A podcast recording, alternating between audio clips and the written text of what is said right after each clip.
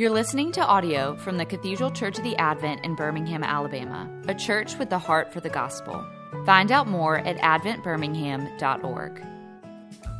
Father, now as we hear your voice, may our hearts not be hardened. Help us not to go astray in our hearts, um, but cling to you and to your every word, that we shall enter your rest, the great banquet that is up ahead, Lord. Help us to understand that truth now. We pray in Jesus' name. Amen. So I want to talk to you about parties because our text is about parties. Um, just thinking about parties in general, I don't know what your experience with respect to parties or banquets is and how you feel about being invited uh, to affairs like that. Maybe your memories of parties like mine from college, especially, and a little bit after college, include some regret. Um, but there are probably occasions that uh, you were invited to that maybe you couldn't make, and you you uh, lamented that, or you probably have some fond memories of some formal occasions or feasts, maybe with family and friends that you actually enjoyed. Maybe there were there have been, or there still is, a Thanksgiving meal with family that you enjoy. You know, there isn't the drunk uncle in your family who talks about politics that you don't agree with, and you actually do enjoy those gatherings. On my um, dad's side of the family, growing up, uh, we would celebrate Christmas on Christmas Eve. Uh, with the extended family, uh, my grandmother hosted it for a while, and when she couldn't, uh, they moved to a smaller home an aunt or an uncle would host it. And it was always a great occasion because it wasn't just our uh, extended family, but there were friends in the community who all knew my dad's side of the family, and they were invited and they would come. So, you know, it felt like plenty of people, probably was like 50 people or so. As a small child, we would open gifts, and it was, I remember it was always a sort of free for all with the gift exchange. There wasn't any taking of turns at this affair, and as a, a kid, I loved it because, of course, really most of the gifts were probably for me and my cousins. Or uh, when I was a little bit older, I uh, s- studied for a summer in Nice, France, and stayed with a host family, and we had dinner every night uh, with this uh, family on their terrace. It wasn't just a patio, it was a terrace with this um, stucco wall and beautiful plants. And would eat meals in this Mediterranean climate in the summer there, French food and wine, you know, every night with these people. I couldn't understand a thing they were saying. And they would bring friends over, and I remember they would say American once in a while, so I knew they were talking about me.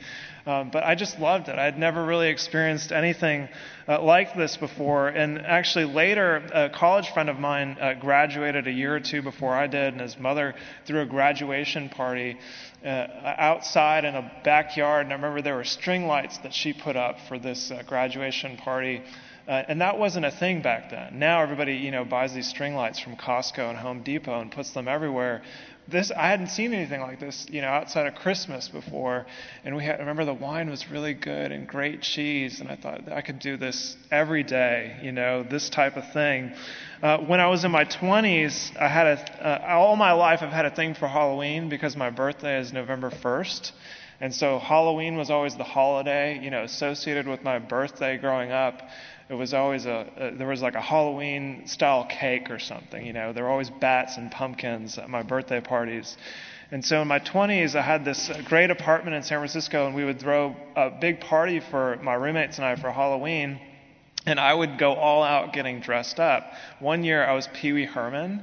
I bought a really tight gray suit and dyed my hair black and slicked it and put on lipstick and tried to do the thing, you know, that he does. Uh, one year I was uh, Mr. Rogers. If you go in my office, there's a King Friday puppet, and that's from, I bought it on eBay uh, when I was Mr. Rogers for Halloween uh, that year. And I, w- people loved these Halloween parties. You know, like we'd fit 100 people, it felt like, in my flat in San Francisco for these Halloween parties uh, we threw uh, every year. Uh, you've probably had experiences like this uh, of a party that you've enjoyed, or one that you wanted to be invited to, or maybe you had a fear of missing out to a particular occasion. You know, you didn't know whether you were good enough friends with that friend to be invited to their wedding. You're hoping that you would be, and so you had fear of missing out. Well, God is planning to one day throw the greatest party in the universe, you know, that will trump all of these occasions. God is planning to one day throw the, the greatest party in the history of the universe. And we hear about this a few times uh, in the Bible, most especially in Revelation chapter 19, where John explains, uh, Let us re- uh, rejoice and exult and give him the glory. For the marriage of the Lamb has come, and his bride has made herself ready. It was granted her to clothe herself with fine linen, bright and pure for the fine linen is the righteous deeds of the saints. And the angel said to me, Write this Blessed are those who are invited to the marriage supper of the Lamb. Uh, and so when we arrive there in heaven with God and His people, it's called the marriage supper of the Lamb. And we, as the church, are the bride of Christ. And it will be the greatest wedding banquet ever. Uh, even better than a few weeks ago, I went to Fred Teardo's, our organist, and his new wife Carrie's wedding. It was pretty amazing. Their wedding was right here. It was simple, and they had this tower of cheese there in Clingman Commons instead of a cake. They had this tower of cheese that they that they shared with everyone. The the marriage supper of the Lamb will be far superior to even that great wedding. Uh, or in Isaiah uh, 25, we learn in verse 6 On this mountain, the Lord of hosts will make for all peoples a feast of rich food, a feast of well aged wine, of rich food full of marrow, of aged wine well refined. And then uh, one of the other major passages that addresses this great feast is our passage from Luke today in Luke chapter 14. Um, and I've included uh, three bits of chapter 14 that are actually related. Jesus, we learn at the beginning of the chapter, we don't have it in the bulletins today, but in verse 1, as he's traveling towards Jerusalem, uh, he is invited by a ruler of the Pharisees to come to his home uh, for a party. And while he's there, uh, it says they were watching him carefully. They're trying to entrap him uh, to see him slip up and make some mistake in violation of s- some uh, law that they've invented, particularly around the Sabbath day. But then he, he watches them carefully and notices the way that the people are behaving at the party, that, they, um, that they're jockeying for position, that they're trying to be noticed. They're trying to get the, um, to not just be a wallflower, but to get the, you know, the best place at the table, for example. I don't know if you have this experience, I especially find this there's kind of a, a, a, a, maximum number of people that work well at a restaurant, you know, that you eat with. I think it's about eight people. Because once you get to about 10 or more, at usually like some long table, like, there's just no way to really talk to the group. You end up talking to the one or two people next to you, right? And I'm, I'm conscious of these kinds of things. So I go to a restaurant with 10 or more people, you know, maybe it's a rehearsal dinner. And the best place to sit is not the center of the table, because you know what ends up happening is the people on a, uh, a, the either side of me, they end up talking to each other, and I'm like left, and usually I don't like the person across from me, you know, or I can't hear what they're saying. Um, and so I just feel like lonely, like I don't have anyone to talk to. So what I do is I sort of uh, I, uh, try to manipulate the situation and go sit toward the end, so I'll actually have people to talk to. Well, Jesus sees that they're behaving this way. And he calls them out on it and says, You know, when you uh, go to a feast, he tells a parable of a wedding feast to, to not do that because you might find that actually the host says, he, the host demotes you. You know, when you go to the place where you want to sit, the host tells you to move because someone of greater honor has come. And so, what you should do instead of my situation, you know, is I should sit in that awkward center spot so that the host says, "No, no, Matt, come scoot over here. We want to, you know, we want to spend time with you." And but Jesus doesn't just leave it there. He's not just giving uh, instruction on social protocol. He says at the end of this, it really is a parable. For in verse 11, he says, "For everyone who exalts himself will be humbled." And he who humbles himself will be exalted. He's talking about the way that the kingdom of God works. Uh, that those who have pride and uh, exaltation for themselves will find, with respect to the kingdom of God, that they will be humbled, hopefully for their benefit. But in the last day, it might be a casting out, uh, the humiliation that far. And those who are humble will find themselves exalted on the other hand. This is a reversal of the, the way that the world works, a reversal of fortunes. But Jesus doesn't stop just there in telling the, uh, the, the gathering this parable. He then turns to the host of the party and talks to him about the types of people that we tend to invite to banquets and who uh, he should invite instead. Not to just invite one's friends or relatives because they can, rep- they can return the favor. They'll invite you to a party. You've probably seen this before, you know? You make me a, a, a groomsman and I'll make you a groomsman, that kind of sort of thing. You know, this is the way that the social world uh, kind of works. And instead, Jesus says, when you have such a banquet, instead invite uh, the needy, the poor, the crippled, the lame, the blind, and you will be blessed, the outcast. But again, he doesn't just leave it there, because it would just be a morality tale if that's all that Jesus said. He's again, uh, he's explaining the way that the kingdom of God works. Because he says at the very end of the passage, For you will be repaid at the resurrection of the just emphasizing again that those who are uh, exalted in this life will be humbled, and those who humble themselves will be exalted. And uh, just as uh, he's talking about inviting the needy into our parties, we who are needy should want to be invited into God's party.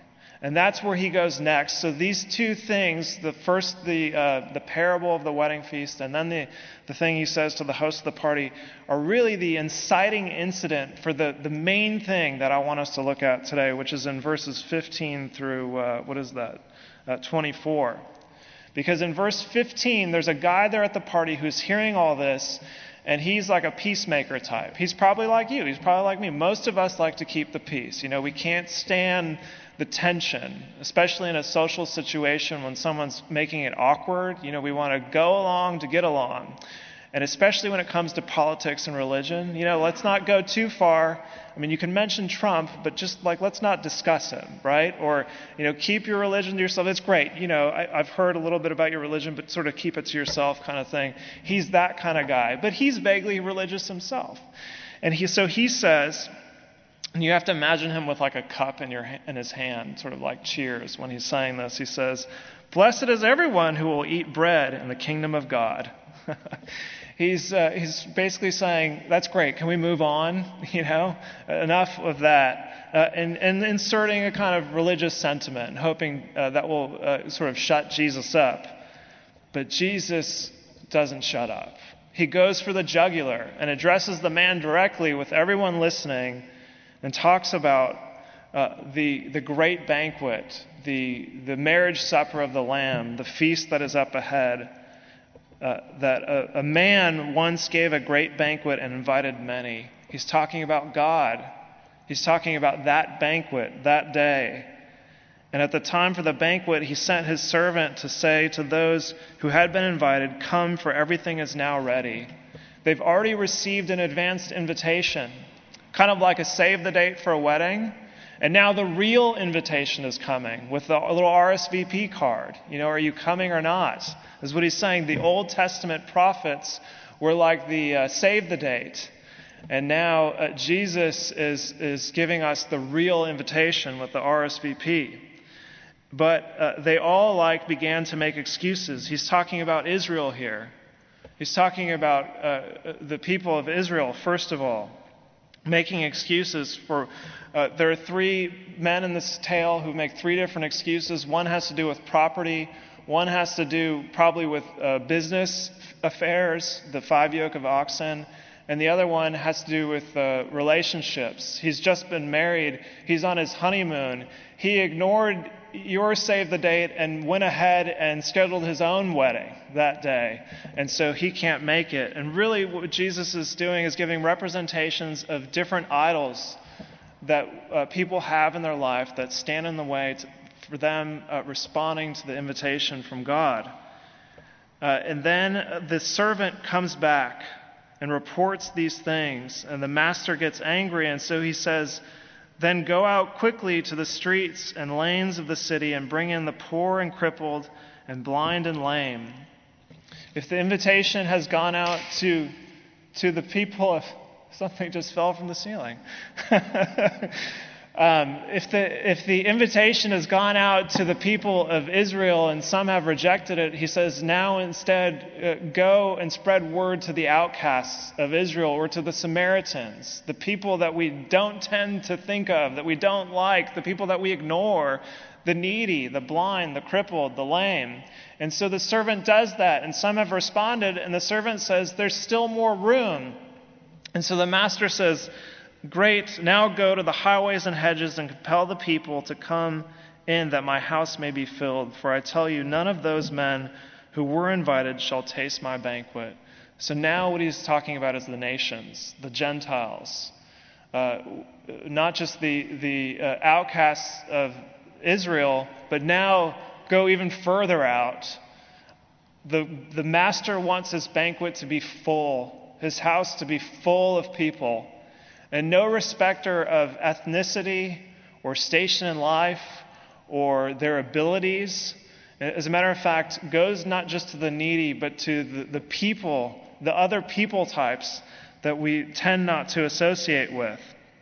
And those who thought they were uh, originally invited are, are not only going to have, not only going to reject the invitation, but when the time comes around and they see the feast for what it is, it will be too late. And so, to recap the story, God is inviting everyone in the world to come to this great banquet, the greatest banquet in the history of the, the universe. And sadly, many who think they deserve uh, to be there are actually rejecting their long standing invitation. Uh, meanwhile, those we least expect, the, the poor, the unattractive, the outcasts, who may have never thought that they themselves would be invited, uh, will be invited. Uh, not only that, will be those who are uh, most ready to respond, to say yes to the invitation. And they're the ones who are being invited at the last minute. You know, they didn't even get the save date. They never got the formal invitation. They're just hearing it urgently by word of mouth at the last minute. Um, in uh, this chapter, uh, Jesus goes on to teach more that we don't see immediately afterwards, and it's helpful to take all these things in their context. It's hard on Sunday because we, we take everything out you know, of the rest of the Bible and sort of look at it with a microscope. But it's helpful to see where this passage is coming in Luke's gospel. And afterwards, in verses 25 through 33, Jesus explains uh, what people often call the cost of discipleship, to count the cost of being a follower of Jesus Christ. And at the very end of that passage, in verse 33, he says, So therefore, any one of you who does not renounce all that he has cannot be my disciples to renounce those idols that are standing in the way of, our invita- of responding to our invitation. The three idols that were represented in this story had to do with property, uh, business affairs, and relationships. But there, there are countless more. But even the, then, were, those were idols. They are for us today, those types of things. And Jesus is saying in verse 33 that uh, anyone who does not renounce all that he has cannot be my disciples. We cannot put anything in his place in our life uh, to make those things our gods. Otherwise, we aren't truly following him. And so Jesus is calling us. He's inviting us to this great banquet at the resurrection of the just, as he says in verse 14. And he wants us to be obedient to this call, to respond to the invitation, and not take for granted uh, that we have it, which re- means renouncing all that we have and, and not making lame excuses, not coming up with explanations uh, for, for why you know we can't respond just yet because there's this, that, and the other thing that I need to get my act together or uh, handle this thing before I can truly respond. And this story isn't uh, just written for first century Jews, but it's written for the Christian church today. It also applies to us because we are at equal risk of either on the one hand being like the man, the uh, peacekeeper in verse uh, 15, who's sort of half hearted and wants to move on, you know, can't handle the truth about the kingdom of God. Or on the other hand, uh, we're at danger of being like those who hear the invitation but uh, don't respond and instead make excuses. Here's the other thing about this passage for us Uh, another thing that, uh, another way that it applies to our lives for us in the church, that uh, we're God's people who know the story. Being God's people who know this story, we too are now like the servant, or we can be like the servant in the story, who's told to go out and remind people of the invitation or invite new people who have never heard it before. And so we ought to consider inviting people to join us at this great banquet, especially the people that we love, but even the people we don't know. I mean, think about that. If you're in Christ, you know that you're going to the greatest party in the universe. Uh, and it will have better food and company. It'll, it'll feel like it never ends and you don't want it to end. Even if, you don't, even if you're really introverted and don't like those social situations, this party you're going to enjoy. Knowing that, wouldn't you want to invite more people to join you in this, uh, this great affair? And when this happens, uh, sadly, uh, when we invite people, we, we know from this story to also expect that some uh, will reject the invitation. And when, when this happens, it's time to go to the poor, it's time to go to the needy. And that's not necessarily the people that might come initially to our minds. I'm not just talking about homeless people, but the outcasts of society, the people who feel like they don't deserve the, the invitation. Uh, they might even look like they've got it together, but they're so racked with guilt and shame that they think that they don't deserve the, the invitation. Uh, when, our, when our friends and family who don't, uh, don't respond to the invitation, reject it, uh, it's now time to go to the people that we don't normally think of and invite them in the same way that the servant did in this story. Let me give you an illustration of what this might look like. Later in Luke's Gospel, in chapter uh, 19, starting at verse 1, he tells the story of Zacchaeus.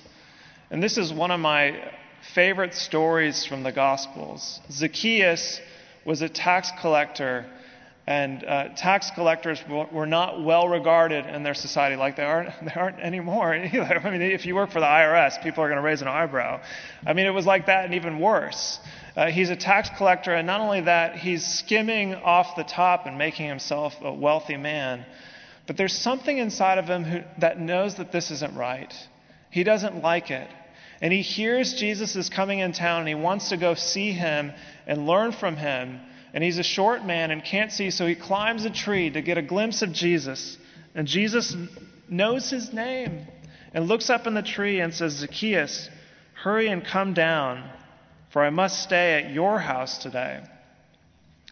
And this is how we see that he, a, a, wealthy man even, is one of the outcasts of society. In verse 6, so he hurried and came down and received him joyfully, and when they saw it, the crowd saw it, they all grumbled. He has gone in to be uh, the guest of a man who is a sinner.